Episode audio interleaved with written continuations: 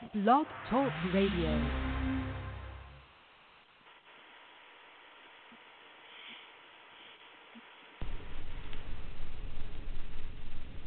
Center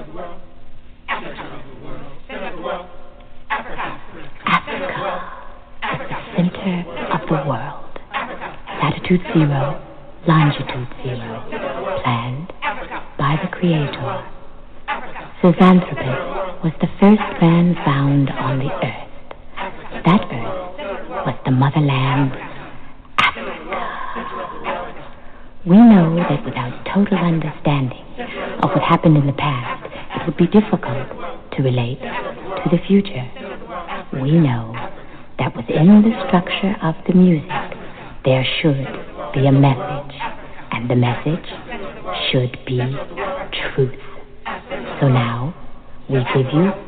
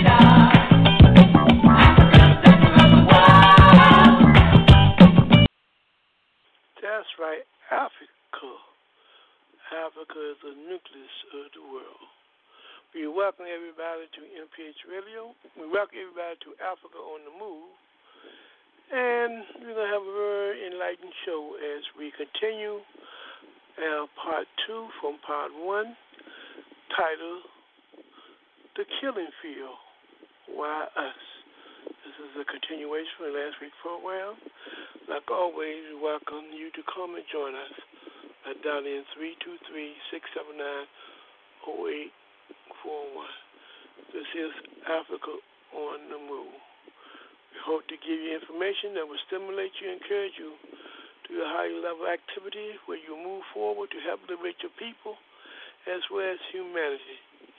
And to do this, we have a group of analysts and panelists who will share their wisdom and their expertise on topics of interest in terms of how they are affecting our people daily movements. So to get started with our party right now, we're going to bring in our political panelists and analysts. And the first part of the show will deals with what's going on in your world and community. Well, we're not going to do that second one yet. Like I said earlier, you know how we get started with our party. We're going to first introduce our political analysts and panelists for today's show. All right, now we bring in Brother Anthony, and we'd like to welcome him to Africa on the Move. Welcome, Brother Anthony. Merry greetings to you, uh, the fellow panelists, and the listening audience. My name is Anthony Williams. I'm an organizer for the All African People's Revolutionary Party, GC. Our objective is Pan Africanism, the total liberation and unification of Africa under scientific socialism. Father, Brother Anthony, we bring in Brother Haki. Brother Haki, welcome to Africa on the Move. Brother Africa. Thanks for having me. My name is Haki Kamafim Shoki, Colonel with African Awareness. And of course, you know, my thing is all about institution building. Um, one of the things that you know, I find ironic is that when we look at the current economic situation in America, uh, ironically, nobody in the media has been talking about the depression, economic depression that the country is currently facing. That's precisely the reason why they are doing that. Part of the reason why we're confronted with this economic crisis is because capitalism, implicit in capitalism, is this inability in terms of long-range planning, and that certainly makes it makes it complicated in terms of uh, the system's ability in terms of um, meeting the challenges in terms of being able to provide jobs and employment and housing for its people. But in any event, I want you to listen to this and um, in terms of this whole question around uh, the consequences of short-term thinking. Now, the biggest challenge facing humanity is short-term thinking at the expense of long-term planning. Science tells us that areas of brain which covers long-term and short-term thinking hippocampus and prefrontal cortex, excuse me, cortex, respectively, relegates humans to pursue short-term gains at the expense of long-term planning. Even though history is replete with examples of long-term planning, take Roosevelt's New Deal or President Lyndon B. Johnson's Great Society, for example. These are numerous. There are numerous examples of cultures who epitomize long-term planning. For example, both the Iroquois, the avoidance of past mistakes, and the Nguni language group of Azania South African Ubuntu stresses the interconnectedness of all people, mindful of systems that must embrace humanity. This same philosophy is encapsulated in the moral teachings of the Maori people of New Zealand. Now, this concept of long term planning in contemporary America seems to be a very difficult concept to grasp. And of course, the question is why. There is no question that needs of capitalism, which is focused on short term economic gains, conflates long term planning with lost opportunity to make money. Implicit in the desire to make money at all costs is a question of power. Certainly, when capitalism equates money to power, the more money you, you obtain, the more power you will be acquired. Now, the implications of more power for wealthy, wealthy individuals translate to explicit threats to other nations who seek autonomy and independence. As far as capitalists are concerned, other nations' desire for independence is tantamount to denying capitalists the opportunity for more wealth and, by extension, more power.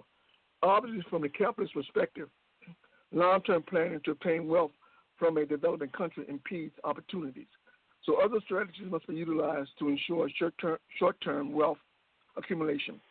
Whether we're talking about the IMF World Bank systematic exploitation of trade policy, staging coups, or military intervention, all serve to expedite the pursuit of wealth. We should not deceive ourselves thinking the pursuit of wealth at all costs applies only to narrow interests. In the U.S., global warming is not taken seriously. Even as the ice shelves of the Atlantic melts, affecting the ocean flow current, which affects weather patterns, or disappearing permafrost, which unleashes methane gas, further contributing to a warming planet, consensus is business as usual.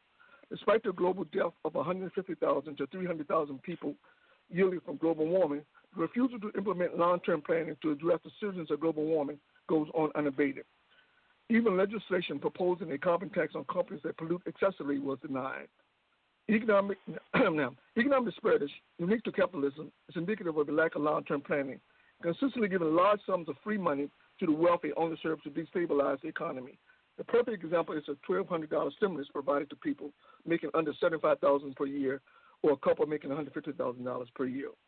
The problem with this was roughly of the 12, excuse me, two trillion stimulus was accompanied by a $349 billion expenditures under the Payment Protection Plan, which under certain conditions doesn't have to be paid back if you keep your employees.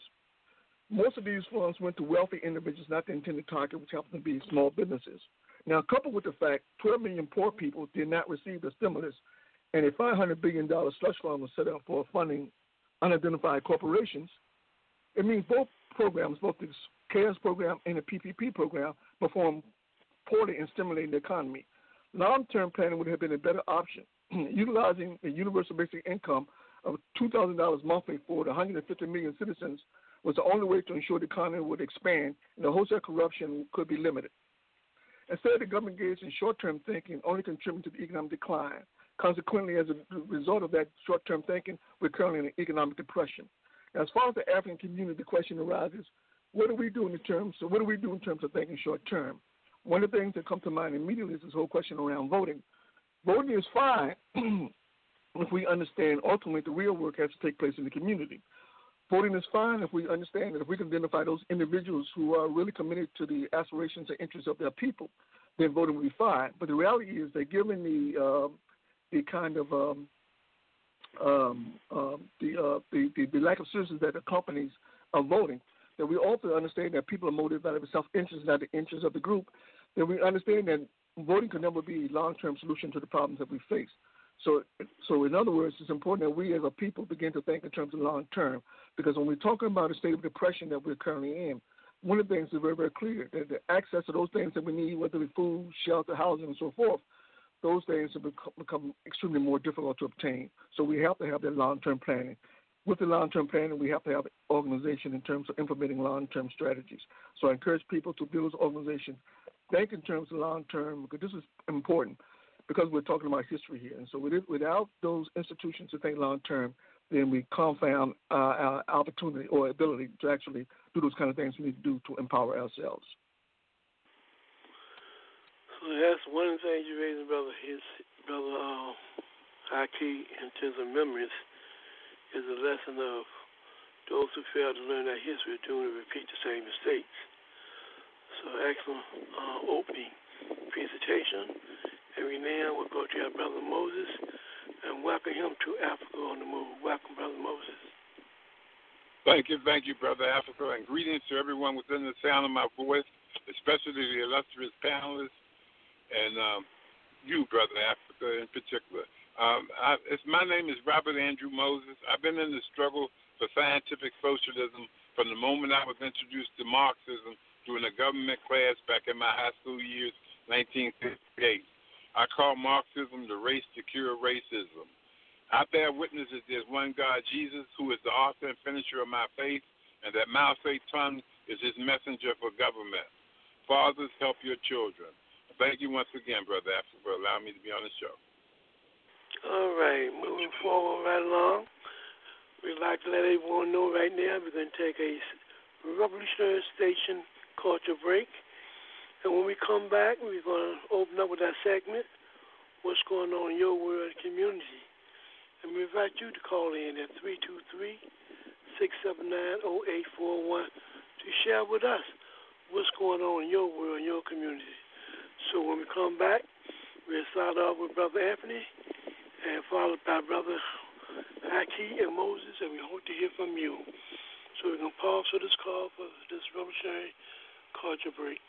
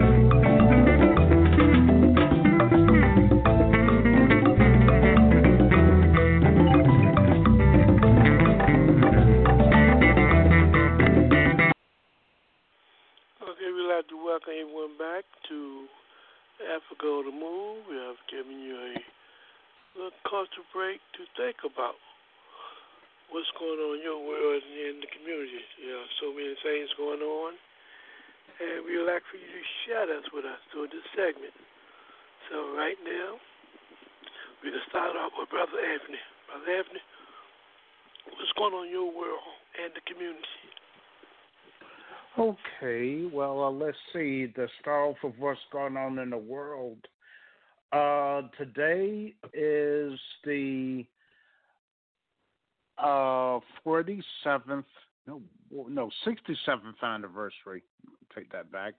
67th anniversary of uh, the uh, the the attack on the Moncada barracks in uh, Santiago de Cuba by a group of uh, revolutionary forces, a small group of revolutionary forces back in 19 July 26, 1963, which uh, sparked the present uh, armed phase of the Cuban Revolution. And uh, they were uh, th- there have been various celebrations taking place over this weekend commemorating uh, that significant historical event uh, particularly by Friends of Cuba in various parts of the U.S. Uh, there was a, there was a demonstration in support of the Cuban Revolution held in, in, in Union Square in New York earlier today, which was met by a counter demonstration of Gusanos uh, at the same location and uh, the crowd was uh, was relatively light on both sides, possibly due to the weather. Uh, but uh, but there've been various activities. Another uh, is um, uh, was organized by the Mass Emphasis Theater, entitled "Africa and the World Thanks Cuba." A two day uh, uh, a two day concert program uh, that was uh, virtual and uh, and live streamed uh, this weekend. And let's see, close to my neck of the woods, last week, a twelve year old African youth was handcuffed for playing with a toy gun and uh, apparently someone has uh, had uh, had had looked look, looked through the window of the house that he was living in, and thought it was uh, and thought it was uh, uh, a, a full grown African male with a gun, and called the police, and the police came to the house. Uh, put the the the uh, the twelve year old youth in handcuffs and uh, searched the house for weaponry. Didn't find anything and eventually released the youth. But uh, it was a traumatic experience for the family to go through. And I mention this because this took place in a city where they disbanded the police. But now they have a metropolitan police that oversees police activity in Camden, New Jersey. So, uh, so abolishing the police isn't enough. It really is going to take a change in our, uh, you know, in the economic system of the society to bring genuine change. Mm. That's an interesting phenomenon with the youth in Jersey. We'll come back and talk about this a little more. Next, let's go to Brother Haki. Brother Haki, what's going on in your world and the community? Well, you know, brother Africa, you know, I got to tell you, when the media characterize the demonstration demonstrators as violent, I have to smile because there's no more violent place than America, and it's very, very interesting that they were selective in terms of understanding history. But in event, it got me to thinking, and so I want you to check this out. Now, Martin Luther King uh, once referred to U.S. as the greatest purveyor of violence in the world. Now, King's words reflect a history in which savagery was not only validated, but seen as an indispensable component of U.S. foreign policy. Detente is a word often used to connote pursuit of peace, but the reality is, even in the pursuit of peace, utilization of violence becomes an essential ingredient, a catalyst of sorts where devastation occurs. Recently, Iran, recently Iranian airspace and U.S. military jet came dangerously close to an Iranian commercial flight, resulting in numerous injuries. The notion that psychological operations like the buzzing of a commercial flight would encourage dialogue with Iran fails to take into consideration sex strategy tends to infuriate political leadership. This strategy only makes sense if we fail to grasp the true intended target, which happens to be the citizens of Iran. By convincing the Iranian citizenry any military conflict will result in mass casualties of Iranians, tends to empower those leaders in Iran who are more willing to acquiesce to imperialist demands, even if that means serving as a colony for the U.S. interest. Now, violence inflicted upon individuals, excuse me, upon independent, excuse me, independent states does not totally rely on military excursions. In the case of Cuba, uh, the economic blockade has existed since 1960. Initially, the blockade included all exports that, that excuse me, conceivably empowered Cuba's economy, except food and medicine. Currently, both food and medicines are blocked from Cuban entrance, with the focus being to debilitate or weaken socio-economic institutions in hopes that the Cuban people rise up against their government. Ironically, the needless suffering facilitated by the U.S. in Cuba does not take into consideration the Cubans are quite aware of U.S. attempts to starve them into submission. Numerous states, including the Nigerian Commission, has expressed great revulsion at an embargo that has lasted over 60 years. Now, the violence now the violence inflicted upon excuse me inflicted upon Venezuela is unprecedented. U.S. back excuse me assassinations are generally covert, but in the case of President Maduro, the U.S. placed a bounty of $15 million on his head. This strategy was replicated back when U.S. placed $5 million bounty on the head of a judge, Jose Moreno Perez, whose legal ruling found the corrupt National Assembly or the Congress could be disbanded in Venezuela. The justification for financing his death he is corrupt, according to Secretary of State Pompeo. Allegations of corruption is coming from a U.S. administration, interestingly. Sounds like a case of Klansmen calling the milk white. U.S. corporations permeates every, Oh, excuse me, U.S. U.S. corruption permeates every institution in the U.S. Salvas North-South relationships, and because the current economic depression has become clearer for all to see. The more pungent aspect of U.S. violence is the level of violence inflicted on its own people, starting with the deindustrialization policies of the late 70s. The pursuit of larger profits compelled businesses to relocate abroad. This was followed by a, vir- a dubious virus, a virus of dubious origin, AIDS. This virus affected primarily white people, according to the Center for Disease Control, only to overwhelmingly affect Africans in the late 80s. Scientists looking at the virus through electron microscope concluded the virus was manufactured in a laboratory. Currently, over 1 million people are infected with this virus. In the 1990s, 500,000 troops deployed to Saudi Arabia to protect the corrupt House of Saud, the so called Desert Shield operation. Some troops deployed to Iraq, so called Desert Storm operation, to remove Saddam Hussein. These young people's lives were put in jeopardy because Saddam threatened to end the use of dollars and pursue the currencies with a better year. Now, if we couple it with the fact in terms of the casualties in terms of Afghanistan, where we talk about 2,474 people thus far have been killed, where 20,320 people have been wounded, then we understand this useful this this this, this useless uh, uh, use of people uh, for the sole purpose in terms of furthering you know imperialist objectives is unconscionable. And particularly when we think about when we, when we think about why they're in the Middle East in the first place, to a large extent they're there for two reasons. One, for national gas. In particular, they're there for the dissemination of heroin throughout the Western world. In the year 2000, the World Trade Center was detonated, but a shelter group, Al Qaeda, was, was deemed responsible. The 2,977 people who lost their lives were part of a U.S. strategy to create the justification for a global war on terror.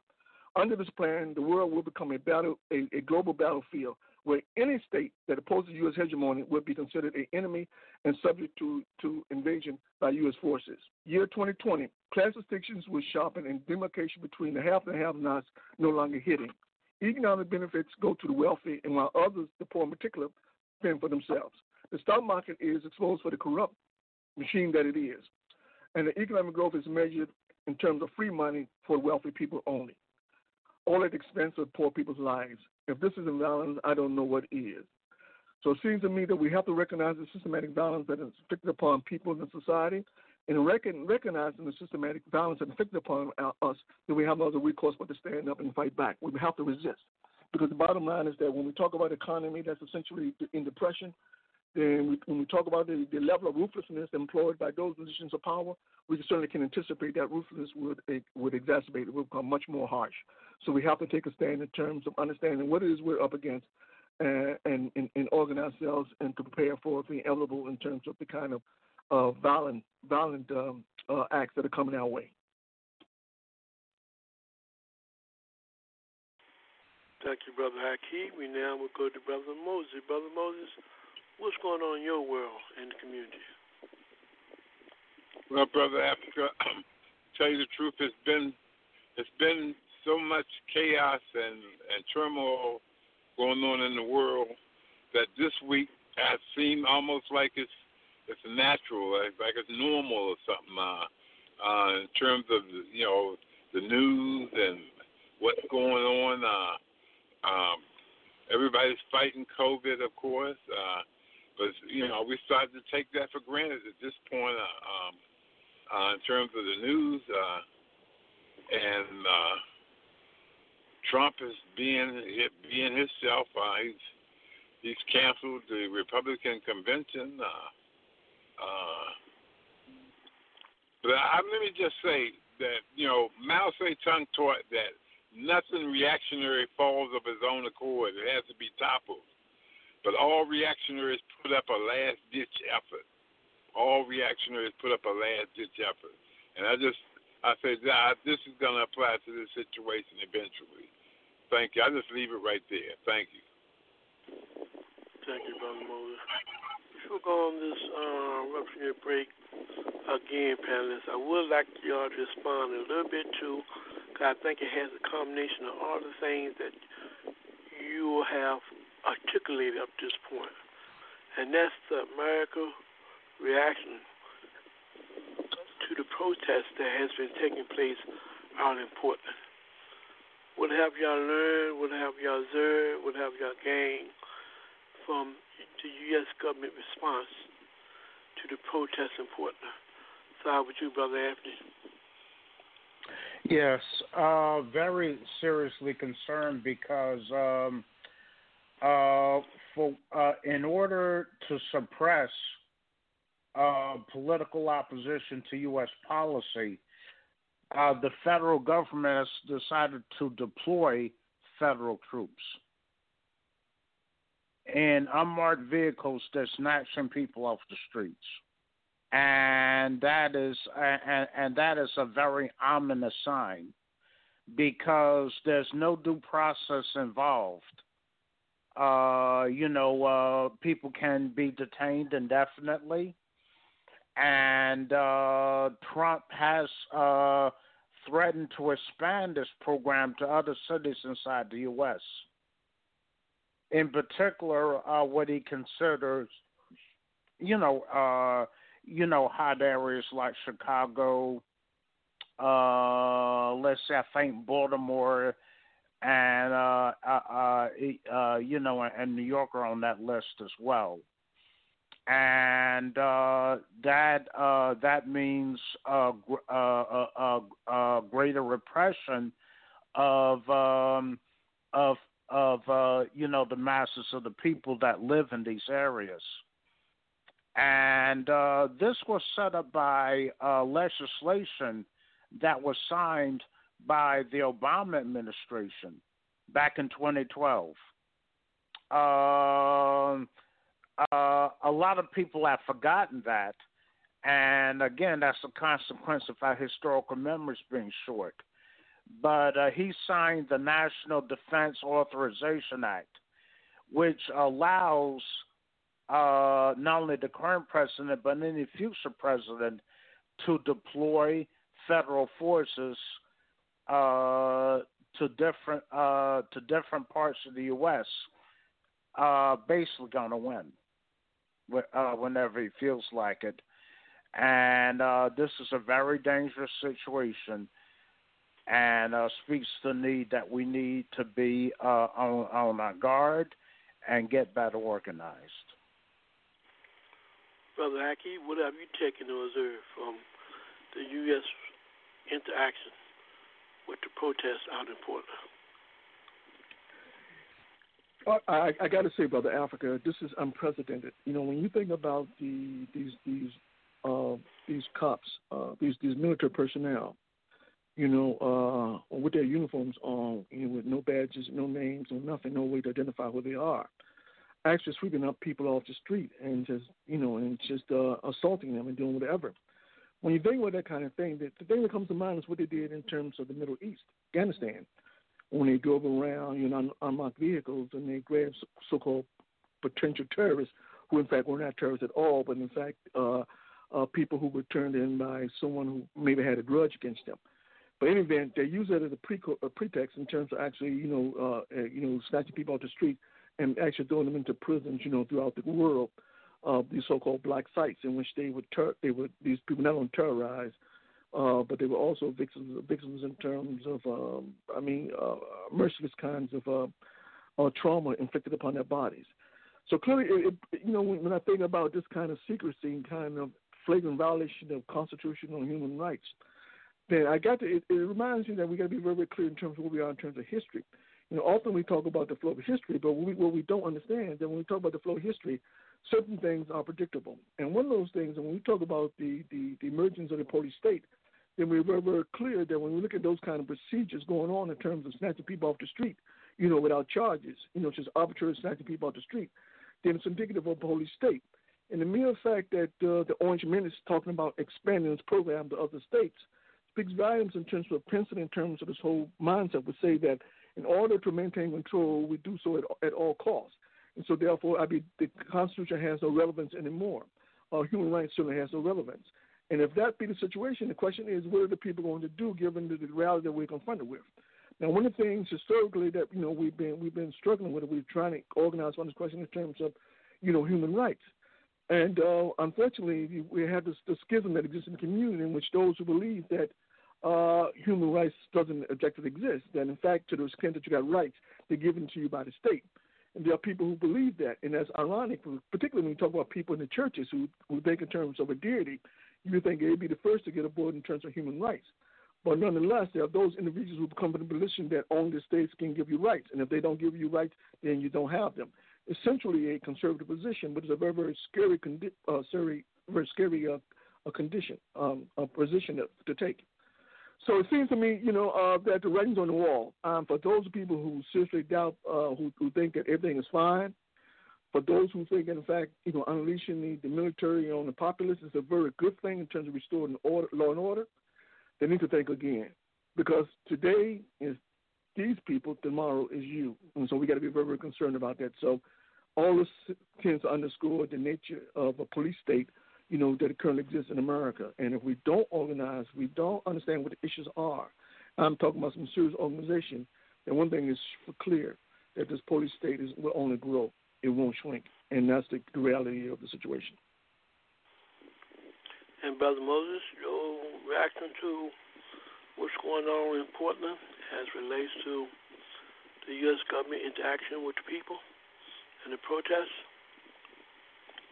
Know, like I said, these fascists, these fascists are going to put up a last ditch effort, and this this is pulling out all the stops. They're they're un, un they're um, going for the jugular, so to speak.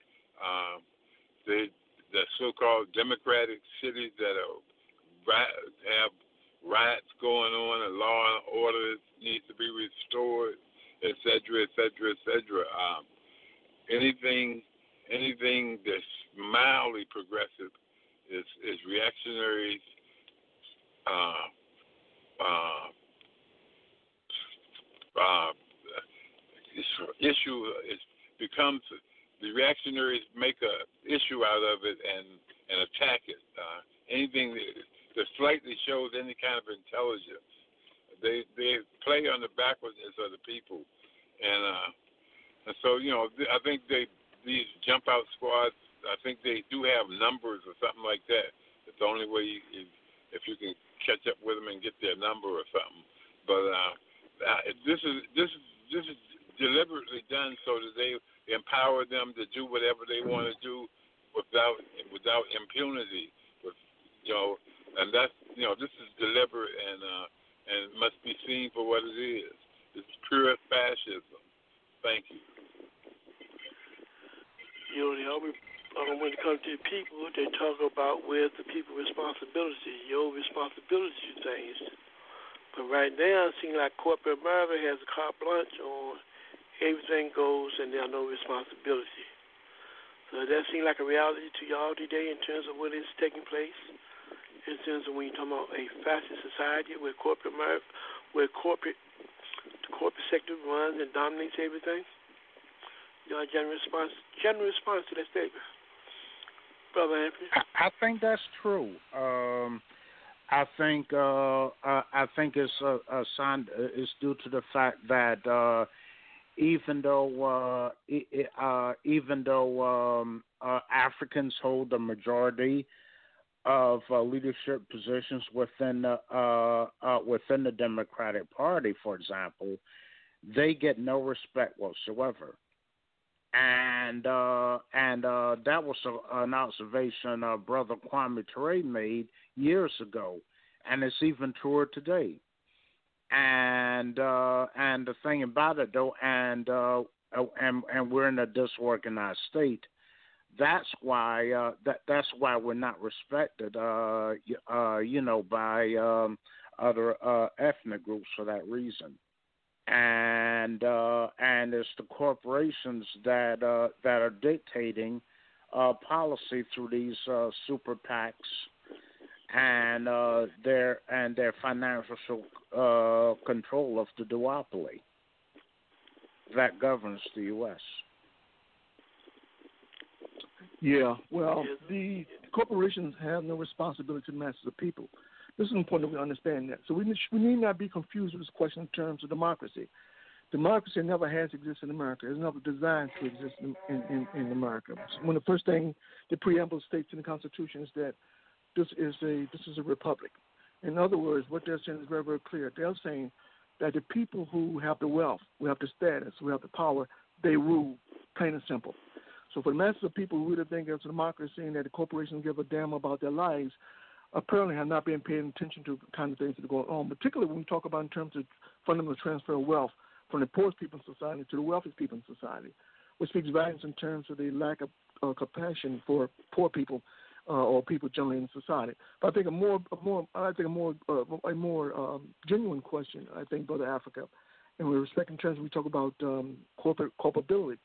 One of the things is that when you think about in terms of the, the, the federal government's intrusion into the states' rights, it's, it's really it really it really boggles the mind because we start to think about it under the Tenth Amendment. We have a situation where states, by design, through the Constitution, is designed to make sure that that the government can arbitrarily impose its will on states.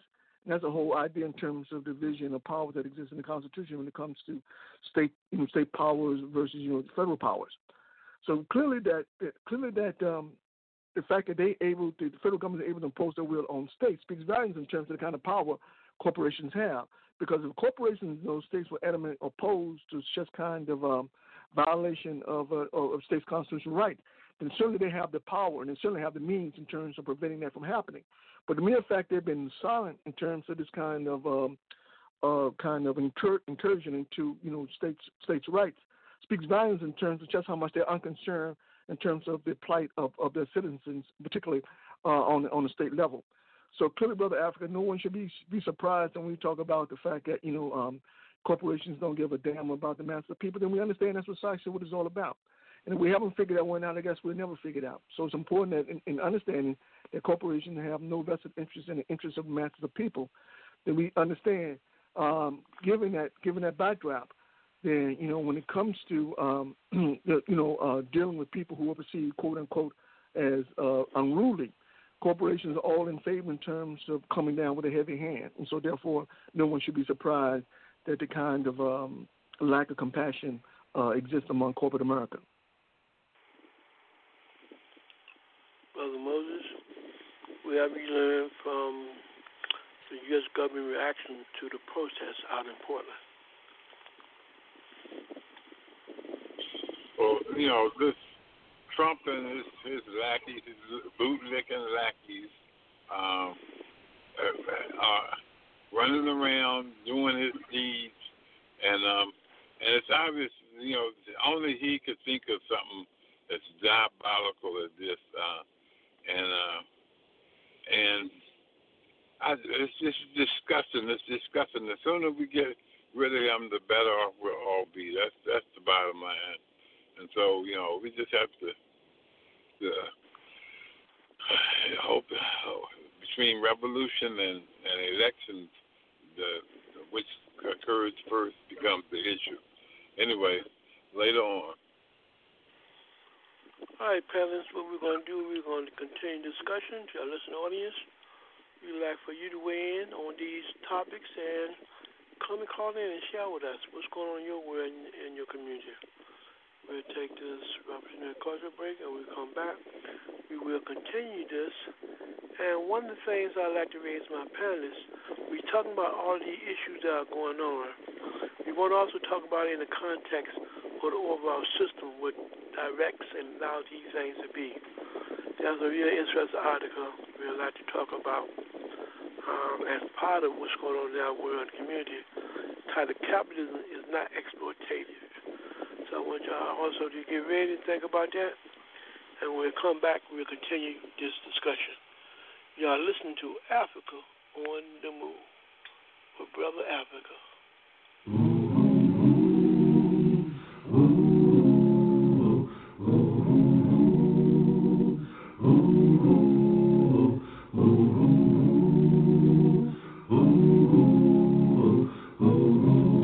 Chains, living in pain. Today is the same, and nothing ever changes. Hung by a noose, can't tell the truth, filled with abuse, and everywhere there's danger. How long can this go on? When will the light I see? I know I must be strong to last through my journey. Yeah, last through my journey. Yeah.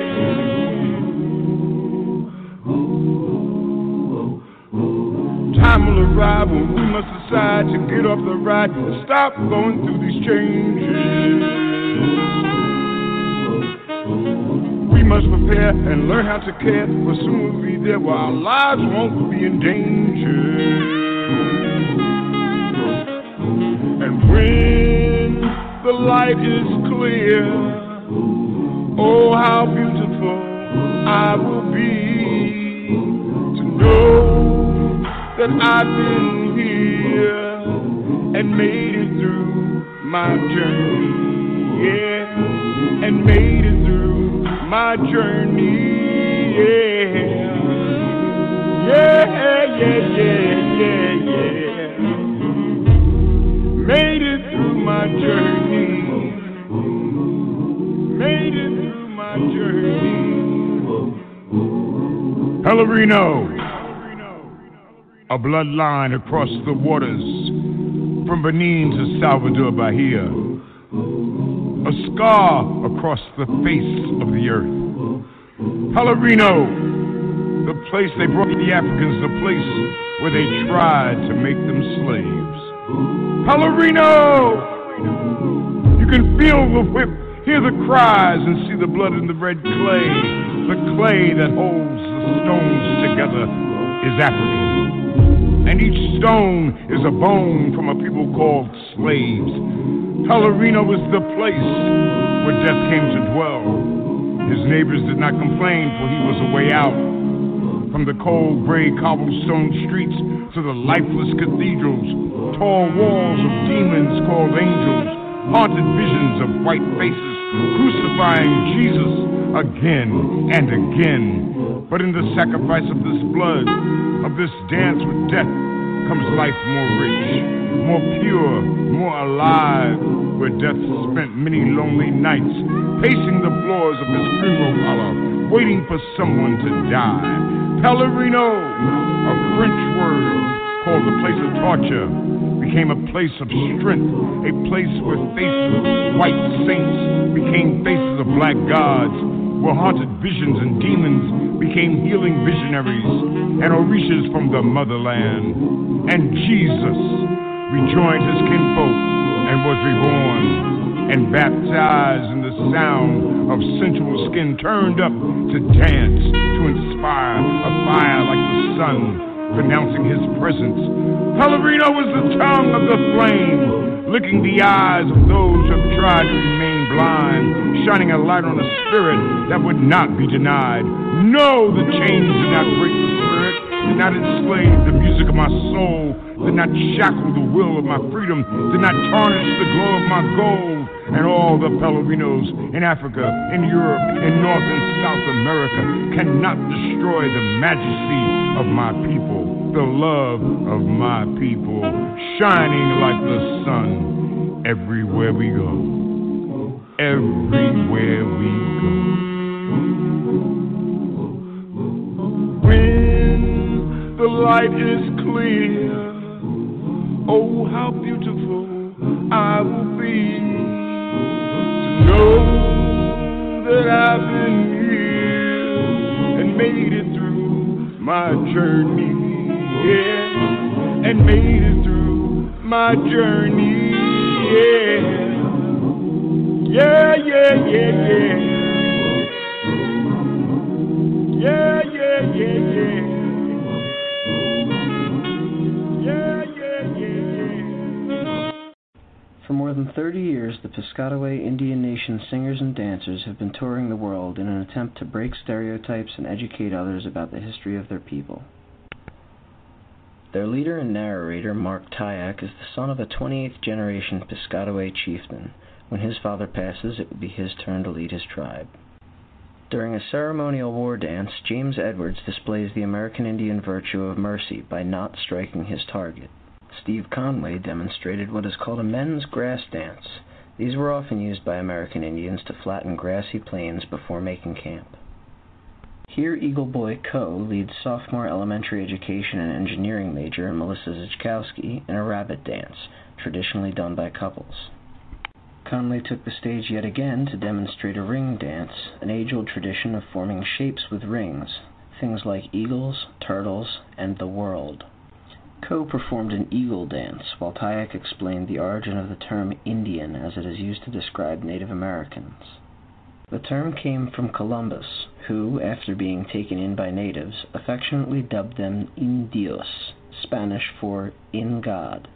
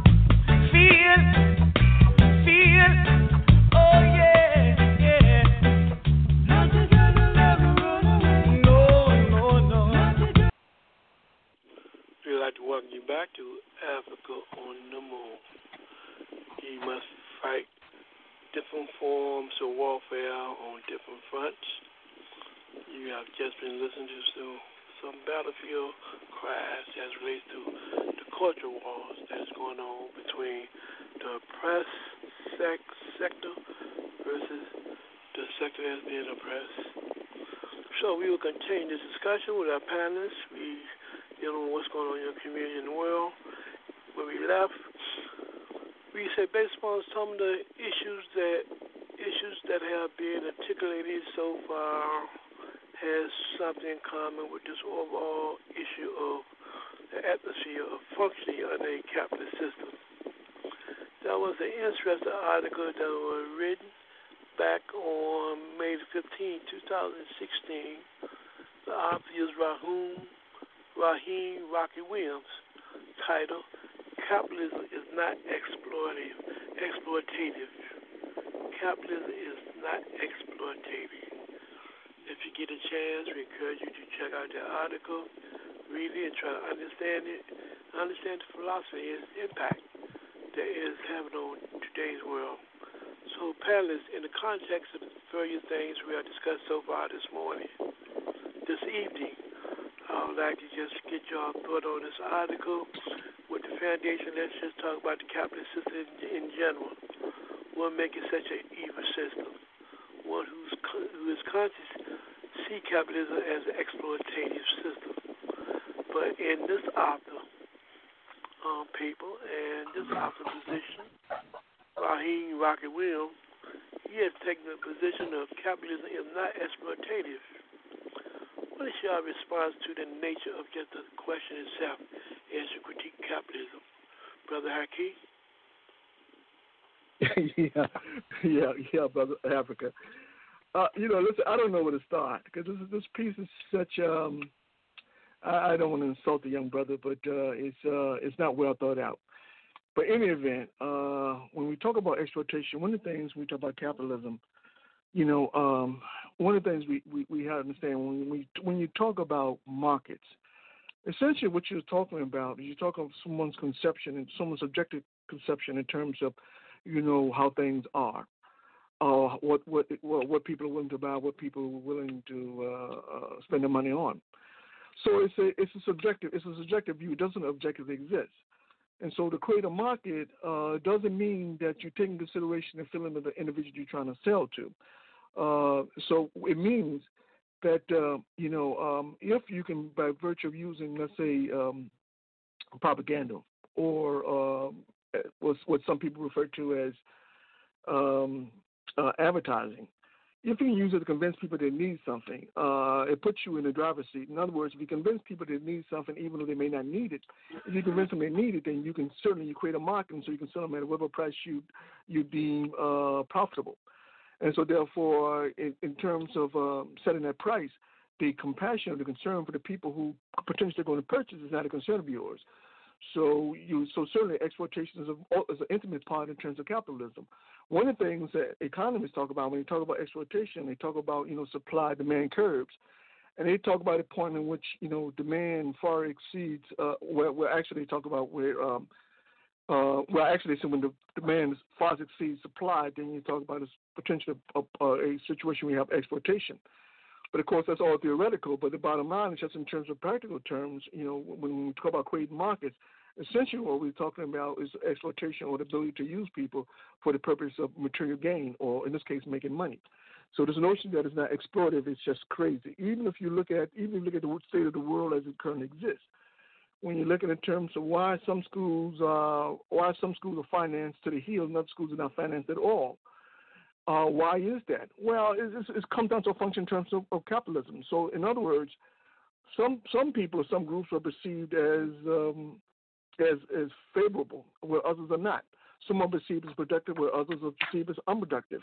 Well, those individuals who are perceived productive, of course, get the short end of the stick. And so the level of exploitation for those people who are perceived as unproductive grows exponentially. So, and the problem is you have a problem with it because it can be justified in economic terms by simply saying that, well, these people, because they are not productive, because they're not, uh, uh, because they haven't worked as hard as other people, then so therefore we can justify their exploitation. and that's part and parcel of capitalism. That's precisely what it does. But I think one of the things that I thought was funny about this article, Brother Africa, and I'm sort of getting off the point, but I, I just wanted to bring this up because it's important. One of the things you talk about uh, capitalism is the ownership of production, which means private people or private citizens make things to sell to each other the stuff that they already owned. That that was that was so ironic. I mean, one of the things that you think about in terms of let's let's for instance, let's talk about commodities. You talk about the fact that, for instance, you talk about oil. No human being produces oil. Uh, let's talk about uh, diamonds. No human being produces diamonds. Uh, let's talk about cobalt. No human being produces cobalt. Let's talk about uh, let's talk about the bauxite. No human being produces bauxite. This stuff goes. This stuff is, is, is part. These elements are part of the earth. So therefore, no human being played any part whatsoever in terms of creating these these these these these these, these, uh, these minerals or these. So for someone to come along and say that these minerals belong to a particular sector of society, to me, I find absurd that they own that. What gives you the right to own something that you didn't produce? None of these resources, these natural resources you produce, these are things that belong to human human beings, not to a particular strata, because they're part of Earth, which means they belong to all human beings, not to a particular strata of human beings. So this notion that they got a fundamental right to own those things which belong to all of us, I think fundamentally I have a real philosophical problem with that. To me, it makes no sense at all. But strangely, in the context of the capitalist world, it makes sense to take those things that exist in the earth and make it, and you own them. Con- conversely, when you talk about a situation where you have wealthy people talking about buying an island, who gives you the right to buy an island? Who who who gives you that right to do that? Only capitalism is crazy enough to say that you know because you have money that you have a right to own the resources that belong to the entire, that belong to humanity. That you have a right to fundamentally own those those those those those resources. So me, so me, so you know, this, so the things that he was talking about, you know, I mean, I understand he's just trying to provoke, perhaps he's just trying to provoke, but he didn't do a very good job in terms of defending capitalism. So if, if this position is that, you know, that capitalism is not exploitive, then I, all I would say to him is, listen, all you have to do is look around, look at the, the disparity between the have and the have-nots, look at the slums, look at the suburbs, uh, look at the uh, look at the um, terms of the, the, the, the, results in terms of um, in terms of medical care. Why do you think such things exist? They only exist to the extent that exploitation exists. If exploitation didn't exist, then you would have this you would have this the, the diversity or not or the to, excuse me, you would have this um, this, this this this this this this this schism of or this, this differences between you know uh, you know something being affirmative versus something being not affirmative.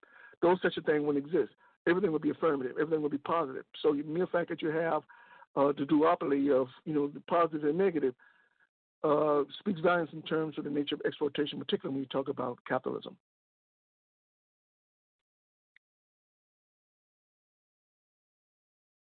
We're now going to Brother Anthony. Your take on the essence of capitalism is not exploitative, Brother Anthony. Um, I uh, I believe the uh, the brothers' arguments are very faulty. There was only one sentence in this article uh, uh, in this article that I agree with, and that is capitalism is an economic system that consists of the private ownership of the means of production. True. Now, uh, uh, what what what he is silent on is how an how an individual manages to acquire this ownership. And an analysis of history shows that that's usually by force, especially military force.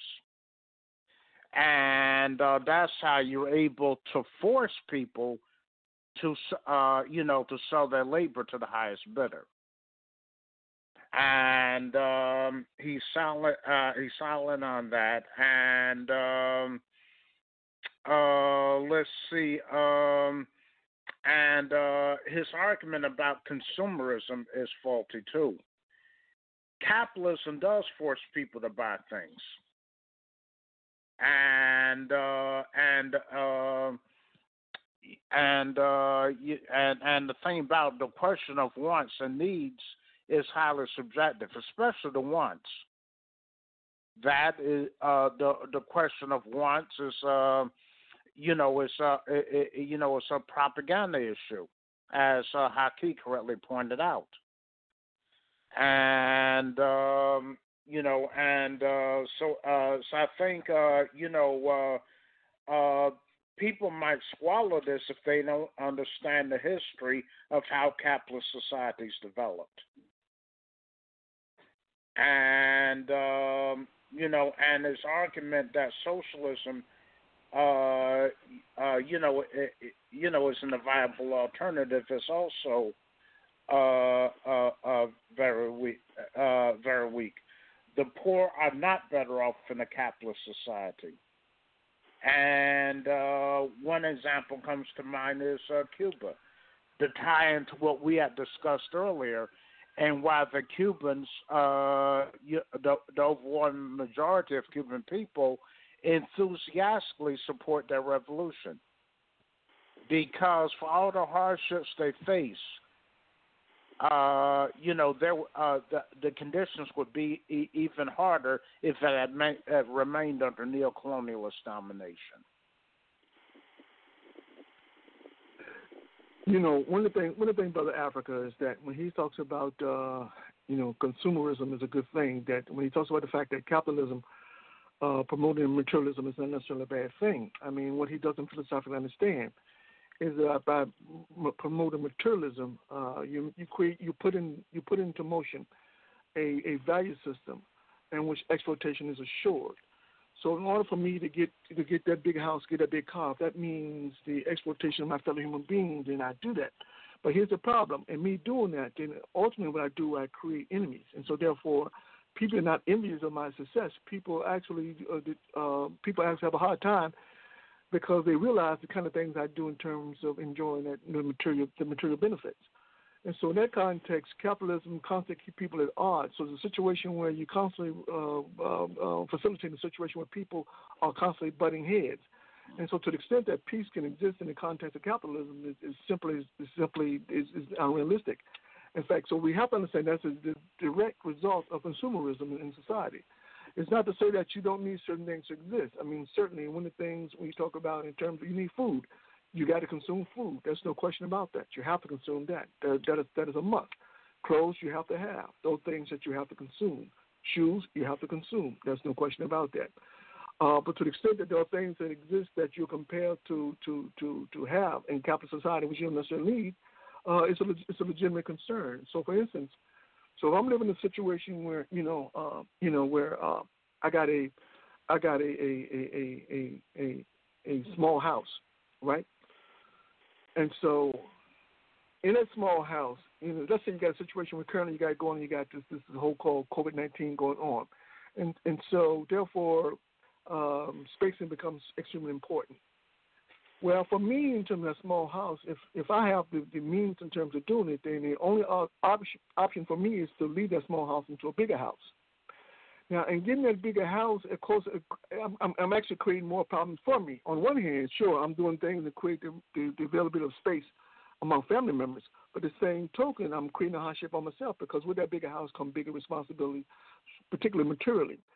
And so, therefore, I'm doing what I think society wants me to do because because it's in the best interest of my family. But the same token, what I'm doing is, is detrimental, you know, to me and my family in the long run.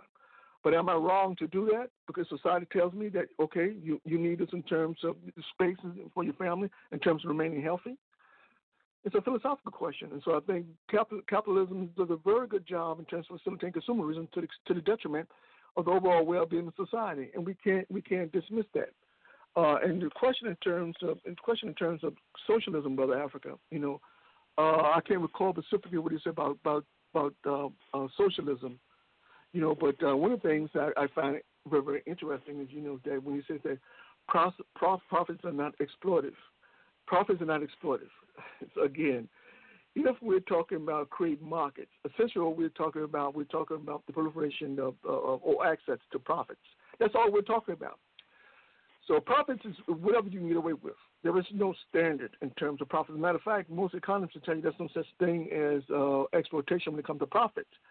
If you if you are naive enough to buy that car, you know, for uh, twice the value, then you know what? I'll sell it to you for twice the value.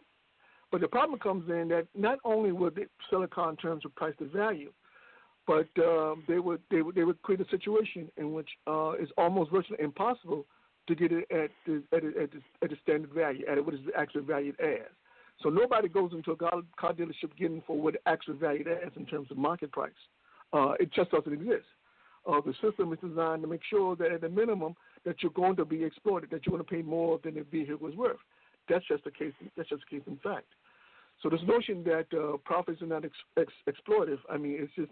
I, I, I think the guy was just trying to uh, trying to provoke. I think he, I think his his motivation was just to say some things, you know, say some things that just get people, uh, just to provoke folks in terms of their thoughts. So, and none of it just seems to make any sense. But I'll close with that.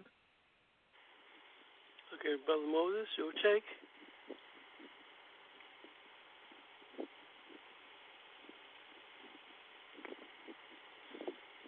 Well, you had on this issue of capitalism is not exploitative. I think you might have lost Brother Moses for a second. When you come back, we'll come back to Brother Moses. But in terms of this whole article, I think he gives a false narrative.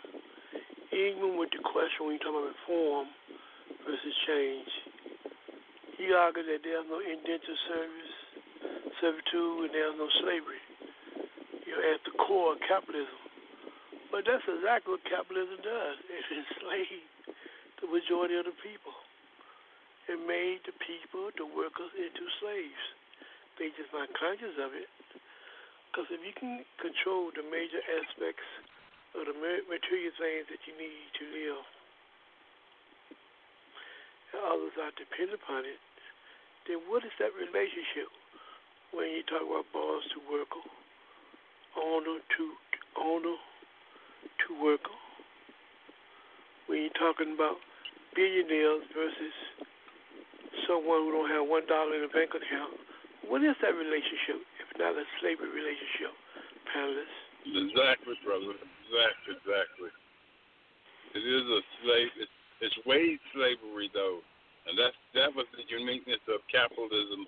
It it it kept wheeling down um, from uh, historically as we we've been dealt with the slave system. Uh, um, we're down to where it's hourly wages and uh, it's wage labor, it's wage slave system, and so we're at the disposal of the capitalists during the working hours, and then we're free to do whatever we want to, to starve to death or or what get be homeless, whatever after in between hours, and so this this system. Uh, you know, we have to remember it's socialized production and private appropriation. It's not just private property per se, but it's socialized production and private appropriation. It's the fact that it's taken all of us working together to produce these products, and then only a handful of people are, are able to appropriate the benefits of, of the labor.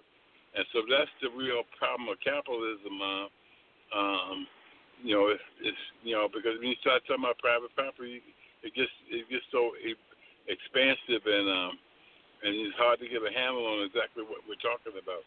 Uh, so you know, these corporations, McDonald's, or these big socialized, highly socialized corporations, um, you know, the workers, if the workers were self-managed um, and the government was socialist government, we would have free education, we'd have free health free health care, and and we would be uh, much better off intellectually in terms of um, intelligence. And um, and the pervasiveness of, of intelligence throughout society. Um, it would be a whole different ball game, uh, and um, but the future is bright. Thank you.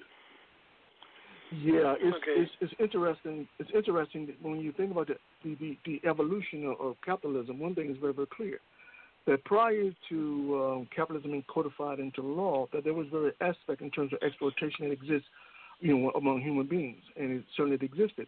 Well, capitalism was to codify that and make that um, part of law, a particular English common law in particular. So what happens is you have a situation in which uh, laws recognize the benefits in terms of using other human beings. They recognize the benefits in terms of exploiting human beings. And so all the laws will give specifically toward that. And then superimposed upon that, you have a situation where you have the clergy justifying the exploitation of a human being, saying that this is the way the Creator wants it. The Creator wants you to be used. That the that the people who are the exploiters should be uh, respected and uh, loved simply because they're doing God's will. And so, therefore, this notion that somehow that, that you know that that, that you know that, uh, that that capitalism is not responsible in terms of the ills of society faces, I think it's, it's think it's just fundamentally flawed. I think that's very very clear, and and, and there's so many uh, examples that abound, but uh, it's, I think it's very very clear for all to see. You know, when we talk about capitalism, we talk about the problems that are confronting society as it exists currently. Then we got to we got to conclude uh, that capitalism played a big part in terms of the disparities that exist that that we see uh, that permeates in society. Uh, one of the things when you start thinking about brother Africa in the context of, of, capitalism, when you start thinking about how is it that a, a, a how is it that um, um, the, the, the Federal Reserve, along with the Treasury Department, can get together.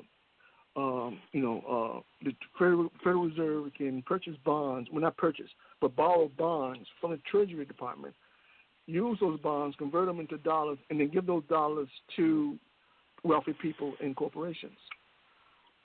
The question is that if, if in fact, you know, um, if if in fact it was a social system, that simply would that would be that would certainly be uh, perceived as, as as, as very inappropriate. But in the context of capitalism, it's perceived as very, very appropriate. In other words, those individuals who are the most productive, those individuals who stand to not only benefit from this free money, but stand to uh, uh, make society make, make society much more uh, profitable. Of course, you give the money to them because that's the assumption. Now the question is, when you start talking about what is profitability, it doesn't mean it means prop, you know, property. I mean, uh, uh, uh, com, increase Uh, increase access to wealth for the over number, of people in society. It doesn't mean that the poor, the working people, doesn't mean that they're privy to that money. It means the probability means that if you give it to those those people at the top who are already wealthy in the first place, then they know what to do to extend that wealth. And so on paper, it gives the perception, it gives the illusion that in fact that the society, that the economy is growing when in reality the economy is contracting. But again, it can only be justified in the context of capitalism because without capitalism, there's no justification for that. Because the fundamental disparities that it creates, the fundamental injustice that it perpetuates, will be rejected by socialist um, uh, dogma. So clearly, you know, this notion that uh, uh, uh, socialism has potential in terms of saving the day and somehow that is not exploitative, I think is is something that only exists in the mind of people who, for whatever reason, uh, um, feel like they want to be part of the society.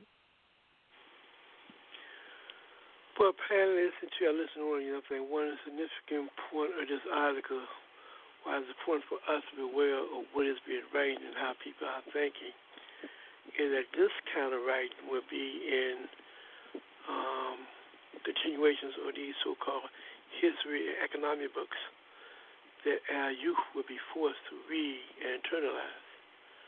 That's why it's very important to understand what's out there, who writes what, and what goes into what.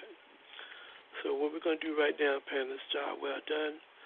What we're going to do right now, we're going to our transition today to deal with our theme today, part two, the killing field. Why us?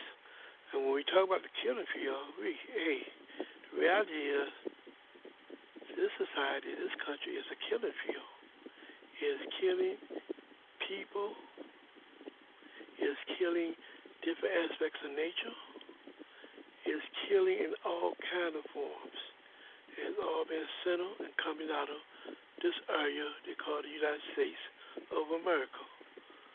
So when we talk about killing field, this is one of them. It's not the only one. The question is not only become why us, but why us and others. So what we're going to do is we're going to discuss the articles we thought of interest. Um, when we come back, we take a quick station break. When we come back, we can open up with the article, The Racism of Reopening the U.S. Too Soon. That's right, we said it. The racism of reopening the U.S. too soon. Communities of color stand to lose the most by this premature posturing. We'll be right back on Africa on the Move. And we are not going to accept the scrub. We all agree tonight, all of the speakers have agreed that America has a very serious problem. Not only does America have a very serious problem, but our people have a very serious problem. America's problem is self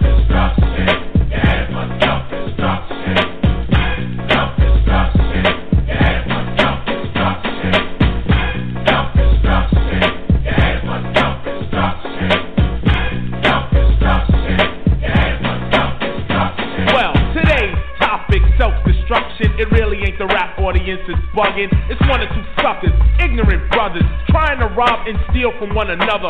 You get caught in the mid. So to crush that stereotype, here's what we did. We got ourselves together so that you could unite and fight for what's right. Not negative cause. The way we live is positive. We don't kill our relatives. Pop, pop, pop, when it's shot, who's to blame? Headline, front page, and rap, the name. MC Delite here to state the bottom line. The black on black crime was way before our time. Took a brother's life with a knife that's right.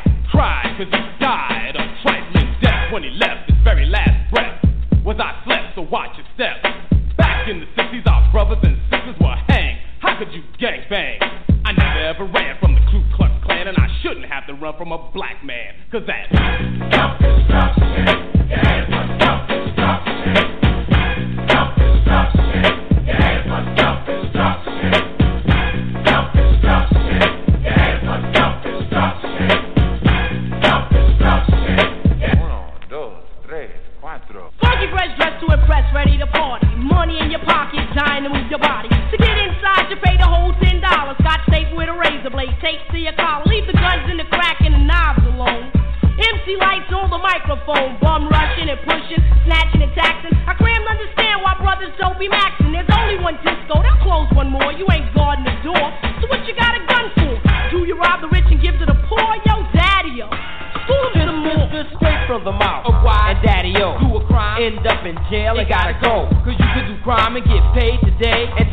you're behind bars in the worst way. Far from your family. Cause you're locked away. Now tell me. Do you really think crime pays? Even on taking what your brother had? You little sucker. You talking all that jazz. It's time to stand together in a unity. Cause if not, then you're we're soon to be self-destroyed, unemployed. C-rap will be lost without a trace or a clue. But what to do is stop the violence and kick the science down the road that we call eternity.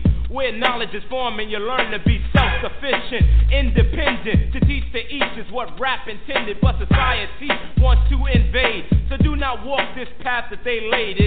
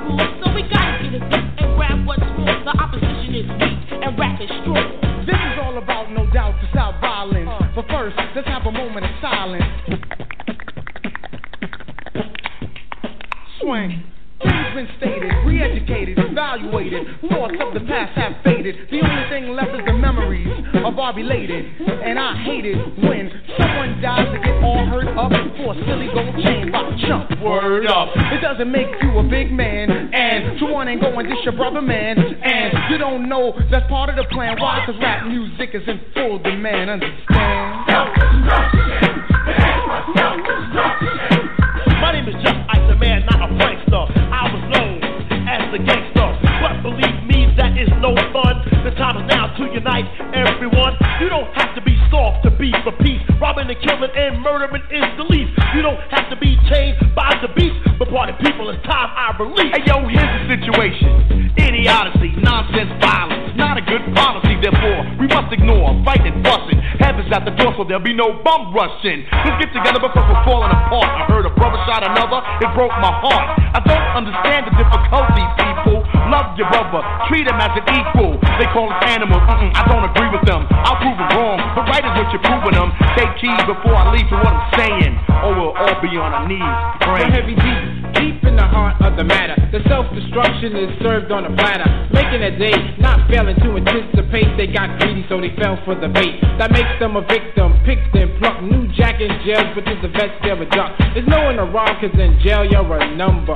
They never took the time to wonder about self-destruction. Yeah, self-destruction.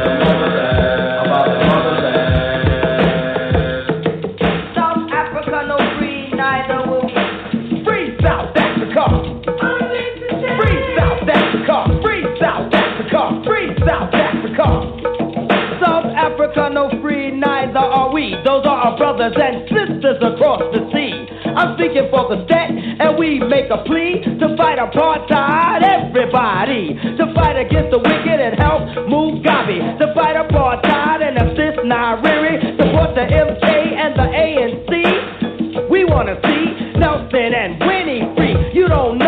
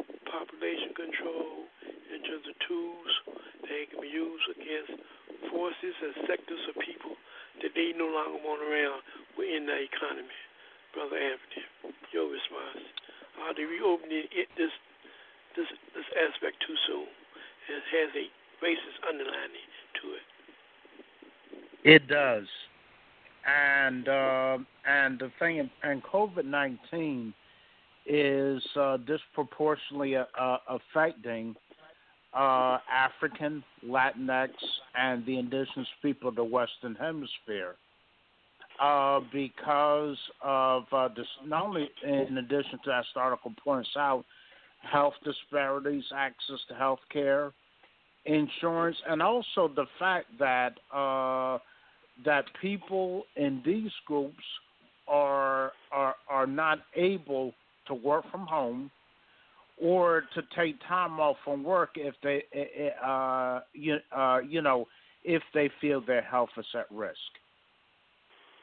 And uh, and the people that are clamoring for reopening are primarily, uh, you know, those sectors that are losing money behind uh, this pandemic, which re- which is really uh, the economic depression that we discussed earlier, but uh, the U.S. media won't admit that the U.S. is in a depression and uh, the you and I think COVID nineteen is being used as a cover, uh, uh, you know, to mask certain political agendas, such as population control, which means eliminating us primarily, because they want access to our land and resources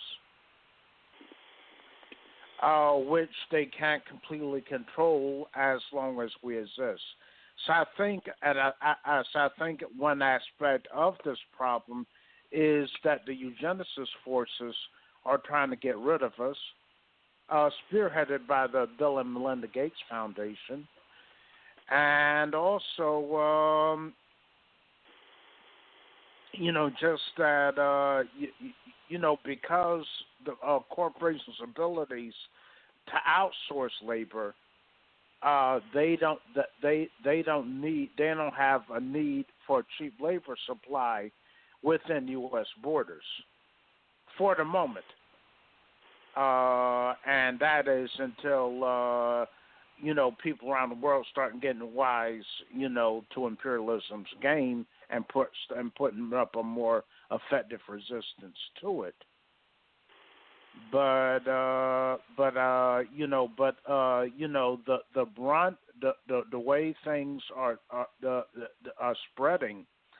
Uh, it is the African and the uh, and the indigenous population that's bearing the brunt of the uh, of the uh, of the effects of, of this illness. And uh, and the effects of reopening too soon, and uh, and not and let's not forget also those who are incarcerated, and uh, you know there uh, is spreading like wildfire in the in the prisons, where it's not possible to practice uh, social distancing or other uh, you know healthcare precautions. Brother Haki, the racism of opening the U.S. too soon. Where are you at on this issue?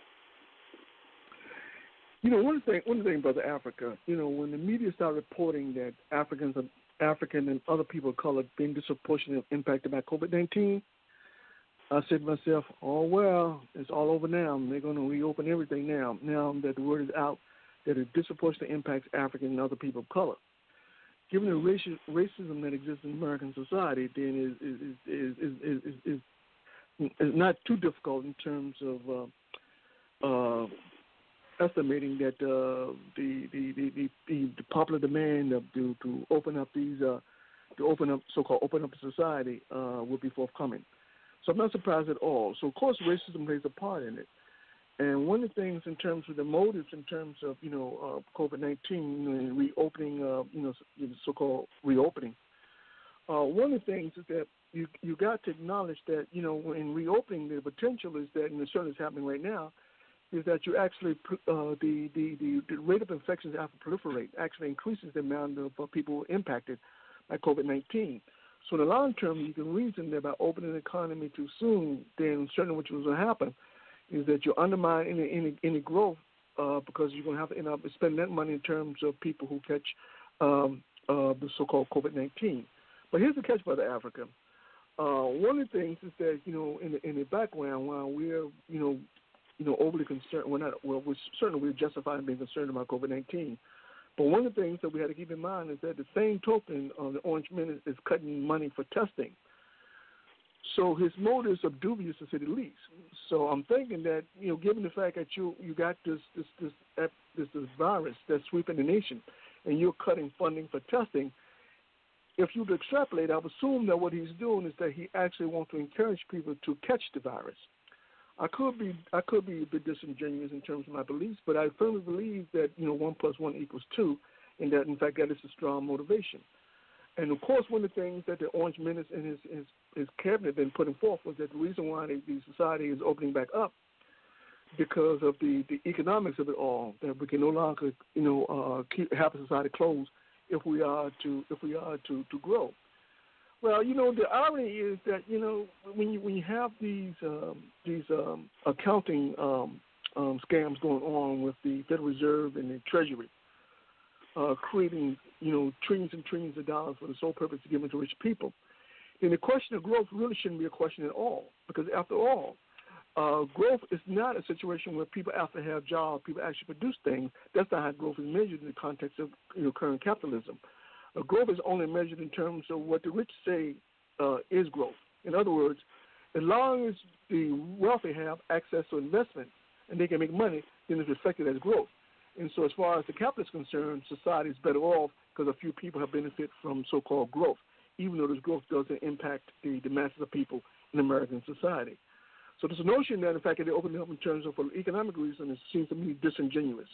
Uh, because the whole thing is that if you really, you know, if if you really was concerned about about you know about growth and dealing with this whole coronavirus, there are many things they could do in terms of facilitating both. Number one, they, of course, they can utilize universal basic income. I mean, like I alluded to earlier, give everybody two thousand dollars a month. You know, that certainly would do go forward in terms of stimulate the economy. That would certainly create uh, opportunities for business to sell things. Uh, so it makes sense at all. You also implement a wealth tax. You got close to uh, got like a whole close to 150 15 trillion dollars, you know, on offshore accounts, what you can tap into, uh, in terms of not only facilitating uh, people who need uh, care in terms of COVID-19, but also just in terms of facilitating business uh, uh, business activity. Also, you can implement a business transaction tax, brother Africa. You know what I mean? Uh, when you think about in terms of this, high, you know, this this this um, um, high speed of trades that take place in terms of algorithms, where you utilize computers to make trade. I mean, you're making you know uh, uh, hundreds of thousands of trades in a matter of minutes. Well, if you tax each trade, imagine the kind of resource that you can gain in terms of taxing those kind of business transactions.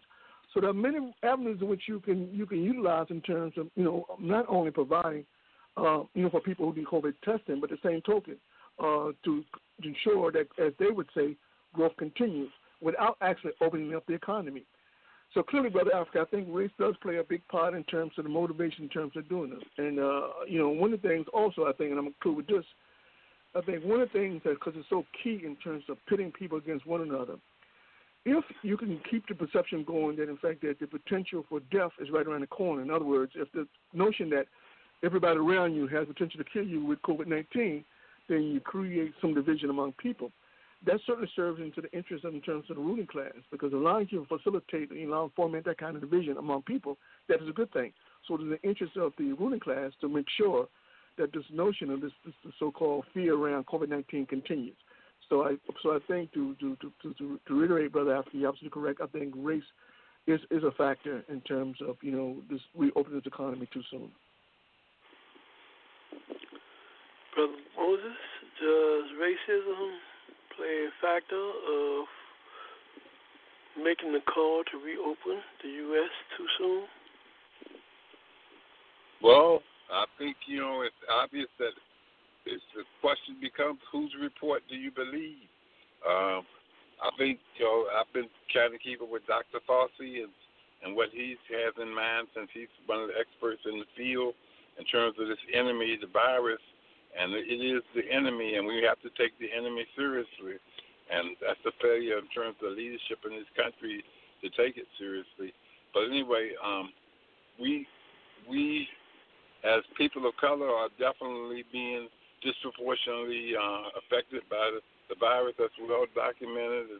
There's, no question about it. Uh, with the schools open early, uh, uh, uh, you know, the students. The question is, uh, you know, students carrying the virus, basically, uh, and that's you know a problem. Uh, the social social spacing and all that comes in terms of classrooms. And so it's, it's you know the experts are debating it, and and uh, the CDC is coming up with its recommendations, and everybody's uh, got an opinion.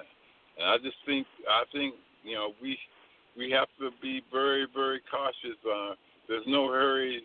It's better safe than sorry. That's, that's how I see it. Uh, we should basically stay hold back uh, and uh, try to do this this um, virtual classroom thing as much as possible uh, uh, until we can get some kind of handle on the situation. Uh, everybody needs to be wearing masks. You know, it's a very serious problem, and definitely, you know, people of color are, are, are, are on the front lines. Thank you. You know, panelists, I personally is having some problems, and maybe y'all can give me some clarification on the logic of my thinking.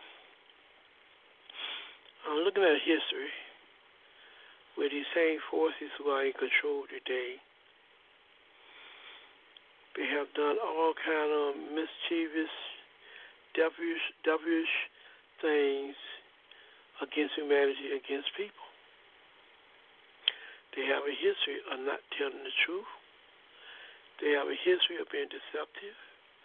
They have a history, a declared history that they have no use for African people, indigenous people, or people who are just outright don't have the material means that they have.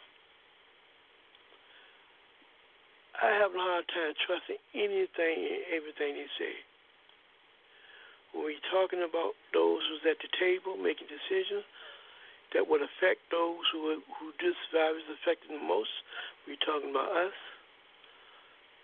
Why should we believe and trust these forces? Something is wrong with this picture. Something is wrong with the picture when they start out and make the statement that they believe Tanzania, South Africa, should be the first group of people to be tested on a mass scale. From my understanding, they have already started this testing, and they have projected that at least they need to test 70 to 80 percent of this population. What happens when you test the population and you find out they was not really tested to deal with the virus, but to make you make your immune system more weaker, will cause more harm to you? Isn't that too big of a price to pay right now? And not being a little more cautious, as Brother Moses said. For the school children who go on and they want to go to school now, knowing they don't have the space to distance, knowing they really don't know how this virus really um, working, why is it, why is it our children going to be the kind of fathers? They have no love for African children. Matter of fact, they see our children as competitors to theirs. So what's up with this trust or believing whatever they say? How do we deal with it and find out the truth, panelists? I, I just need some more clarity on this one because this doesn't add up. Uh, I don't trust anything he's saying. You, you, Yes, go you're right to be skeptical, uh, brother Africa. Uh, you know, uh, the forces that are pushing, uh, uh, you know, vac- mass vaccinations hardest have are the ser- very same forces that are trying to depopulate Africa, and uh, and that should raise an alarm to me. And um, the way, you know, you know, to counter that is through further research, study, and sharing information. I think I, I observed earlier that our historical mem- memories tend to be very short, and uh, we set our youth up for danger because of that. So I think we should. Uh, I, I think we should be, be very circumspect in terms of what informa- information we get. Uh, uh, you, you, know, we get from uh, these big corporations, because uh, on the one hand, uh, you've got these pharmaceutical companies that stand to make a great deal of money if this vaccine is, uh, if the this vaccination is developed and uh, and another uh, uh, angle to this also is uh, you know uh, you, you know forcing it on, on people for the sake of normalcy. But uh, one one concern I have about COVID nineteen, the U.S.'s approach to it, there is very little discussion about how to prevent, other than uh, uh, uh other than wearing wearing face masks there's very little talk about uh, you know things that could strengthen the immune system, uh, make it uh, you, you know make it more resilient, and um, but uh, you know but capitalist societies have never put a uh, put an emphasis on prevention anyway. Uh, because that would uh, that would undercut the profits of the pharmaceutical corporations. So we have that angle also. So you're correct, Brother Africa, to be a little leery about um, uh, uh, uh, uh about the tests that are being done in different parts of the uh, African diaspora. Yeah. well. yeah, I, I, I, I agree, brother Africa. Uh, I don't think uh, your your your position is a is a um, an intelligent position. I think it's a very intelligent position to take. We had to be skeptical. To be very, very skeptical. You know, one of the things, you know, you know, we, we we've been fed with this diet of, you know, is uh, China's fault. Come to find out, French scientists say that no, the virus did not originate in China. Then we have the EU scientists telling um, the Russians, and Russian scientists saying that uh, the, the, the it didn't originate, it didn't come from China.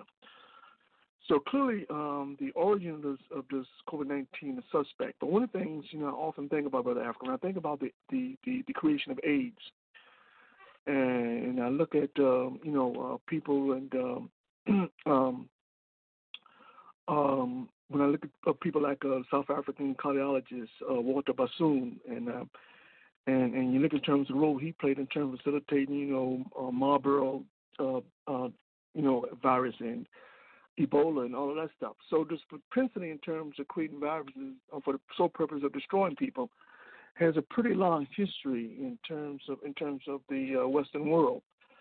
And so you so you therefore you can't take anything very very very, very seriously when they say that. You have to take it with a grain of salt.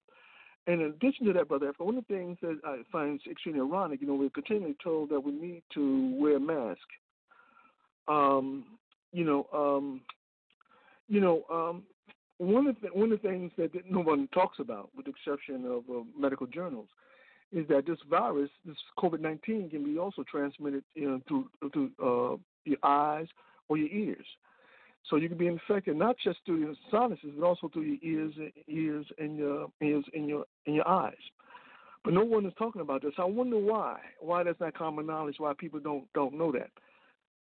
So perhaps it has something to do in terms of if you if you convey that kind of information, um, uh, mass sales will go down. And so certainly, of course, we know it's, it's America is all about the business, and, and uh, so nothing else matters. So certainly, those who have a, a business interest in terms of making sure that information doesn't get out there uh, do so simply because they recognize that if people don't know that, uh, then they continue to buy these masks and they can continue to wear these masks. And so that means great profitability for some people. But clearly, you know, there's something about this virus that, that to me doesn't does, doesn't make any, any sense whatsoever. And, and one of the things that you know, when we talk about the origin of AIDS in terms of the scientists looking at the virus under electron microscope, they did definitively prove that um, you know it wasn't this this wasn't a mutation. This was something that was man-made. They looked at the the the the the, the, the parameters of the cell walls. They look in terms of the structure. They look and say, well, this is hey, this is not nature. This is manufactured. This is this is just too perfect. Well, I'm I'm I'm hard pressed to understand why you know that some scientists took the COVID nineteen uh, virus, put it on an electron microscope, and dissect and look at it and see what it is. We certainly can solve the question in terms of whether or not it's a mutation, or if in fact it's something that was created by human beings. I'm inclined to believe that COVID nineteen is a is a human in- invention. Uh, of course, that doesn't mean that because of the human invention that uh, you don't take uh, some type of uh, steps in terms of at least to, to, to your best of your knowledge to try to minimize the, uh, the possibility of getting infected by COVID-19. But I think that if we understood precisely where this virus comes from definitively, uh, then I think uh, we it, it, it, it uh, imposes upon us an obligation to to take a stand and to fight and destroy the system once and for all. Because as long as the system exists, there's plenty imperative uh, plenty need in terms of ensuring that this kind of uh, savagery, this kind of inhum- inhumanity, continue to exist. Because long as profits at, at, the, at, at, at, the basis of all of these decisions that are being made by people in positions of power, as long as they can profit off of their uh, shenanigans, then they continue to do that. And so, if we knew that definitively that this was in fact was something that was created in a, in a laboratory, and at that point, you know, then we have to fight that much harder to make sure we destroy the system. Because if we don't destroy the system, then one thing is clear: then the system will seek to destroy us. So clearly, I think you're absolutely correct, Brother Africa. Um, you know, we shall be very suspicious in terms of this COVID-19, and not to take for granted simply because the media tells us it's so. You respond, Brother Moses. And while we wait for Brother Moses' response, I would like to just add to this, not add to this, but just repeat what, what has already been, been out there in terms of trying to connect the dots. For many years, you have had white wing think tanks taking position that they want to make Africa, the continent of Africa, to become a, a, a land without people. Now, how do you make the continent of Africa to become a land without people when they got over billions of people on the continent. And they know that you just can't eradicate the people just through physical war, to shooting and bombing. So what's the best way, or what is another good way of doing this? This is what they have stated in some of their objectives, the game plan. This has been years ago. Even recently. Well, that's even recently, if you say you want to get rid of the virus, you want to help the world, you can make medicine for the whole world, so to get rid of the virus, then why is the U.S. government, why is the U.S. capitalist system is trying to deny Cuba from helping countries to deal with the virus pandemic? Why is it they will not allow their doctors and their medicines to be applied here and around the world, which has already been proven a lot more effective? Why is they're attacking the Cuban policies of trying to prevent them from being able to send doctors in other countries to help other countries in need? How you take anything seriously that would come from this particular government and the system, panelists? I don't get it. It just don't add up. I just use my basic common sense. It doesn't, and um, you know, I think I, I agree with you, brother Africa, completely. It doesn't make any sense, and um, you know, uh, a, a, a, a lot of it, it, it, you know, is lack of knowledge and a lack of understanding of history. Uh, in terms of um, in terms of why uh, you know, the U.S. is trying to prevent other countries from doing business with Cuba. They want to intensify the blockade of Cuba in order to cause uh, such enough evil that the people will overthrow the government of Cuba. That's been the U.S.'s goal for 60 years. So, uh, you know, so and and the reason for that is because Cuba represents an ideological threat to the U.S. Just as Grenada did, nearly, uh, you know, uh, uh, uh, over thirty odd years ago, when it tried to build a socialist society in its country. And uh, that's one aspect of it. Another aspect of it is uh, they are uh, waging all kinds of campaigns to get Africans to leave Africa. And uh, and uh, what and I think all these wars, the presence of AFRICOM, is to make uh, living conditions so miserable that the that, that Africans don't want uh, that, that don't want to live there, and that's why you have so many African youth trying to migrate to Europe and and the U.S. to escape the conditions that that that uh, that they suffer from at home. Not uh, not, not not to say that everybody's doing it, but enough to create the perception, and the media feeds that negative imagery.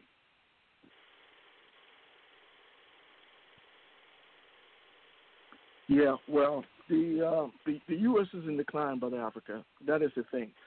So one of the things I always tell people, you know, don't be confused with COVID-19. Understand that the demise of the system was put in place long before COVID-19, and they understand that. So they're desperate. So they're doing whatever they have to do to survive, and they realize it's just a matter of time for this for the for this the system to collapse, and they understand that.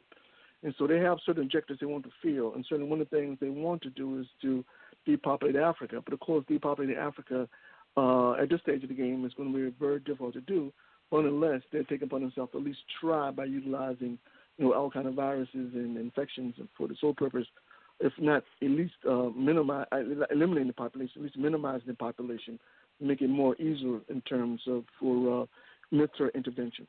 So clearly, you know, you're right, brother Africa. Uh, you know, for anyone who trusts the system, uh, then I don't know what to say to them if they don't know by, if they haven't included by now that it's something fundamentally screwed in terms of how the system operates, then I guess they'll never understand that reality. But I think that the reality is that because it is falling, you know, that we can anticipate anything, and sky's the limit as far as strategy is concerned. They'll do whatever. And uh, so, you know, all this, you know, this police killings and um, COVID nineteen, uh, military intervention around the world is all part of a strategy in terms of trying to maintain longevity. So, given that desperation, we should be not surprised at all that when they fundamentally lie to us, it's out of desperation. And one other quick point, panelists, before we make our transition for tonight, I would like to y'all to uh, maybe reiterate a little bit more on this issue of how the government has chosen to deal with the protests in Portland. One of the lessons we may want to look at that maybe we can learn from is that we can't forget of the various forms of technologies that have been developed for facial recognition. A lot of these special troops that are going into these protests and kidnap, kidnapping people, they are not kidnapping people at random. They already know precisely what you look like and who you are. I think these kidnapped people are people targeted as a means to try to put a blow to this continued protest. Your response, and then I'll ask y'all to say your final thoughts for tonight's program, part two, the killing field, why us. Panelists, your response.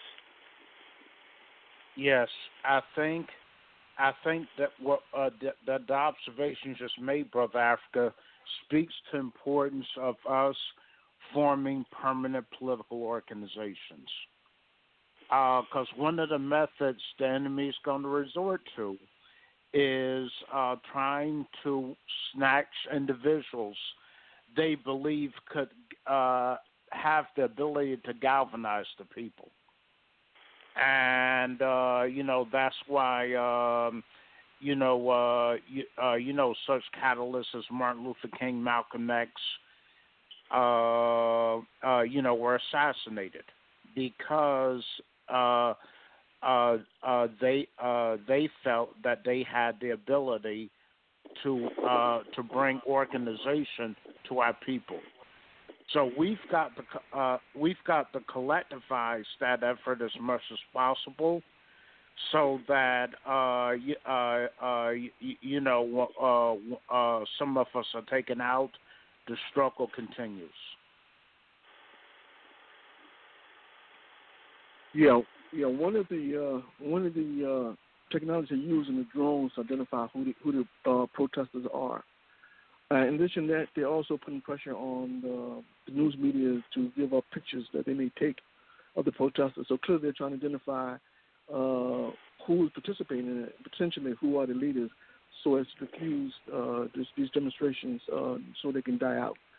Uh, clearly, but that's what they do. That's what they've always done. It's, it's not a new strategy. Uh, but I think one of the things that, that is new is that there's been a concerted effort uh, by Republicans specifically, with some Democrats, uh, to keep the flow of high-powered military weaponry uh, from the from the uh, from the Pentagon to the police department.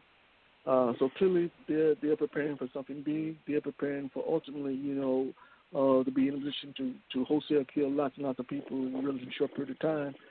And so again, it's indicative of the fact that um, the, the system is is in decay. So no one should be surprised about the kind of shenanigans that they engage in in terms of you know trying to prevent the people's will from expressing itself you know, in the society. You know, panelist, Brother Moses, your response.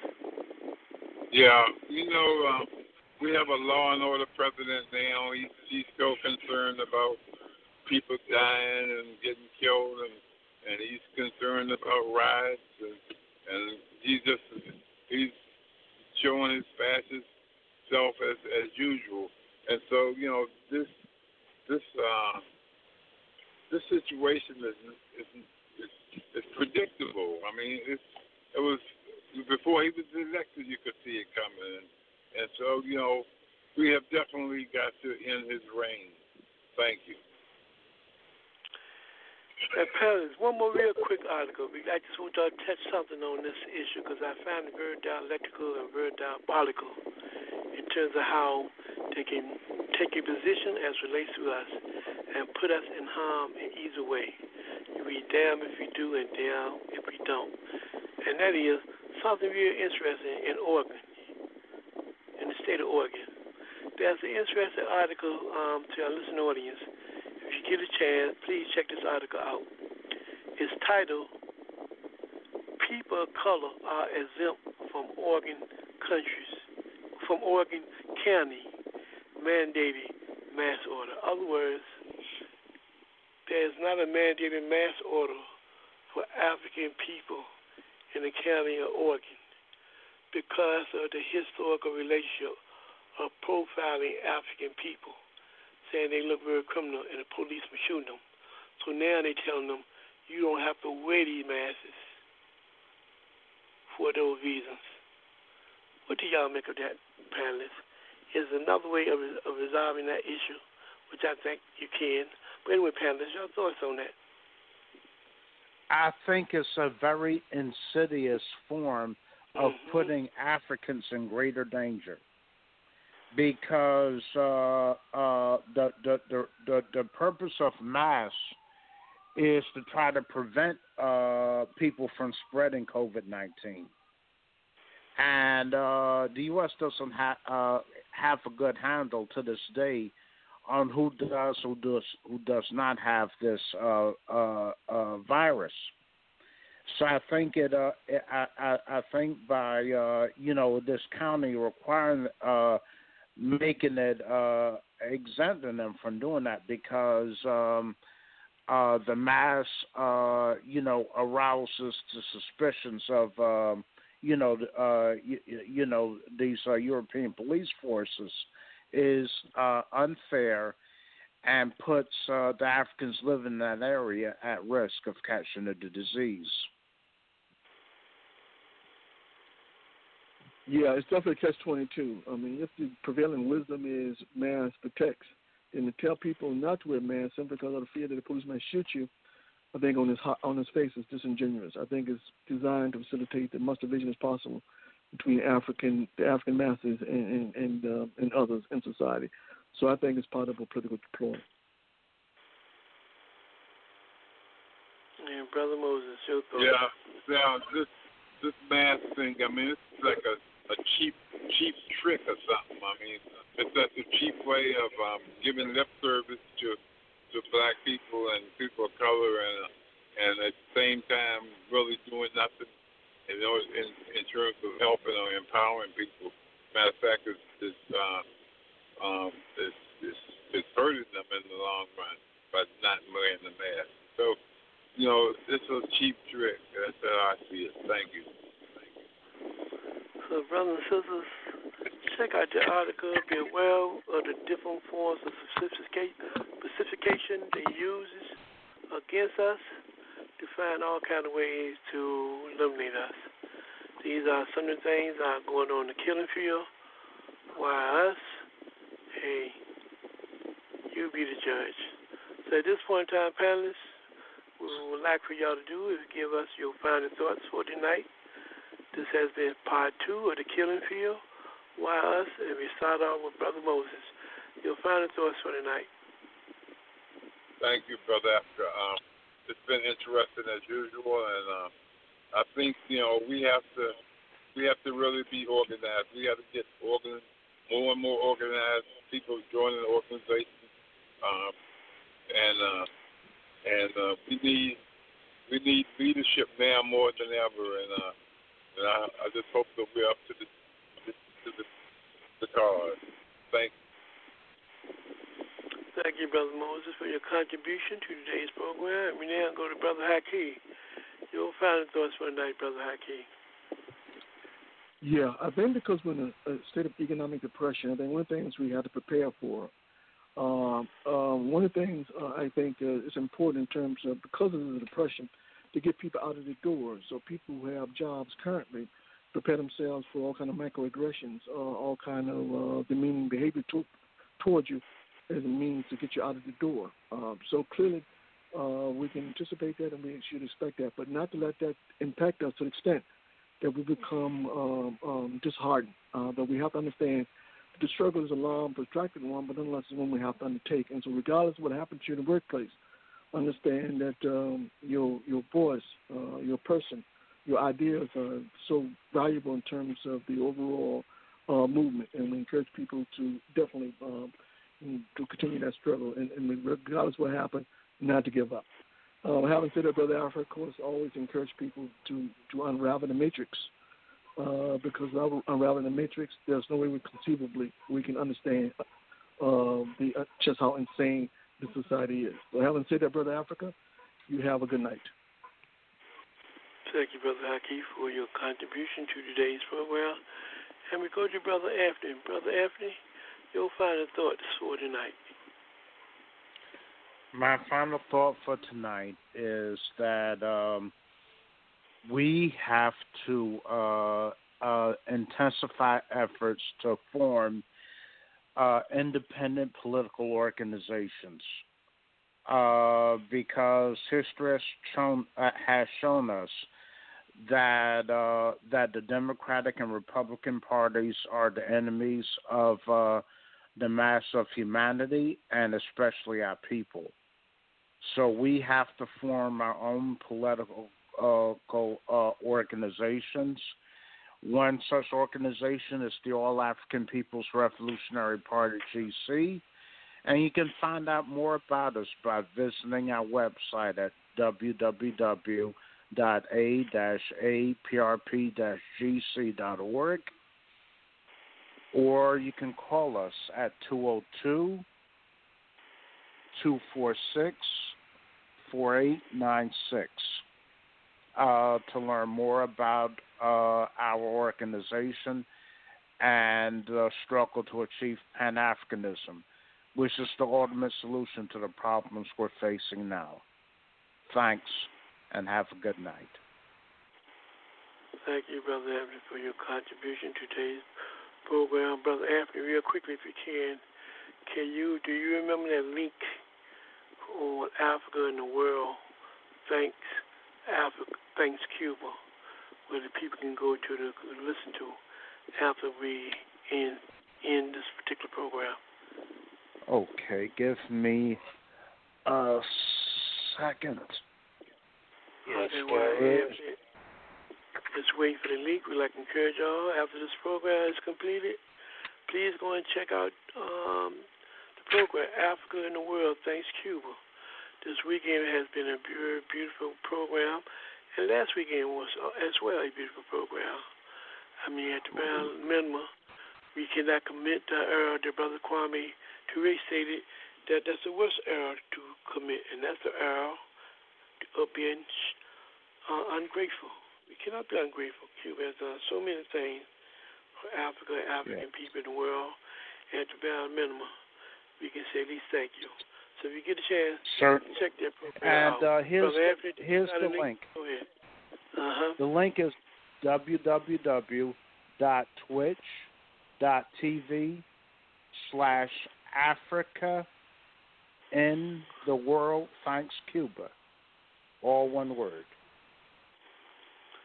Please, audience, check that out. Support the program. Until like next time, remember this is Africa on the Move. We are a program that's dedicated to defining things and stand behind it. We're gonna stand in the seat, and we're gonna take the heat. We like to hear your voice. We like to know what's going on in your community, in your world. Because remember, while information you cannot think, and while organization you cannot think clearly. You have been listening to part two, The Killing Field. Why us, uh, we look forward to seeing you next week at 7 p.m. Eastern Time, U.S. For the next 15 minutes or so, we're going to bring you some revolutionary music, and we'll see you next week.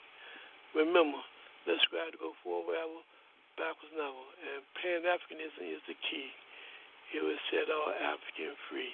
We'll see you next week. This is Brother Africa speaking. Michael, eles não ligam pra gente.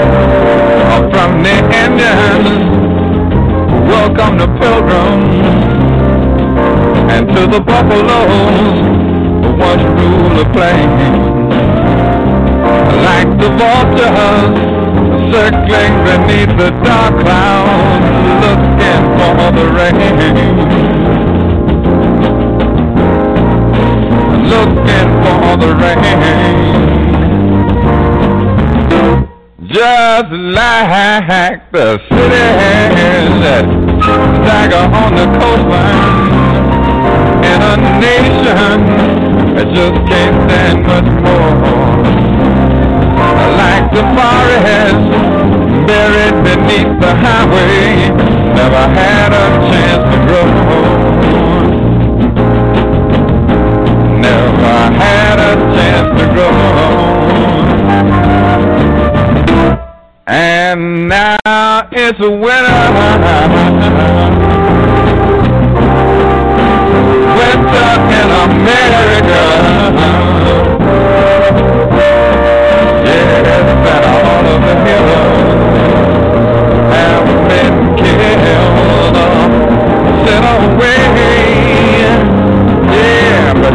people know, the people know it's winter.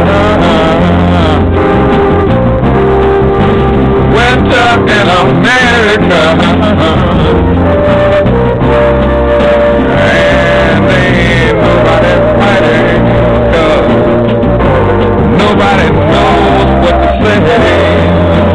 Save your soul. Lord knows from winter in America.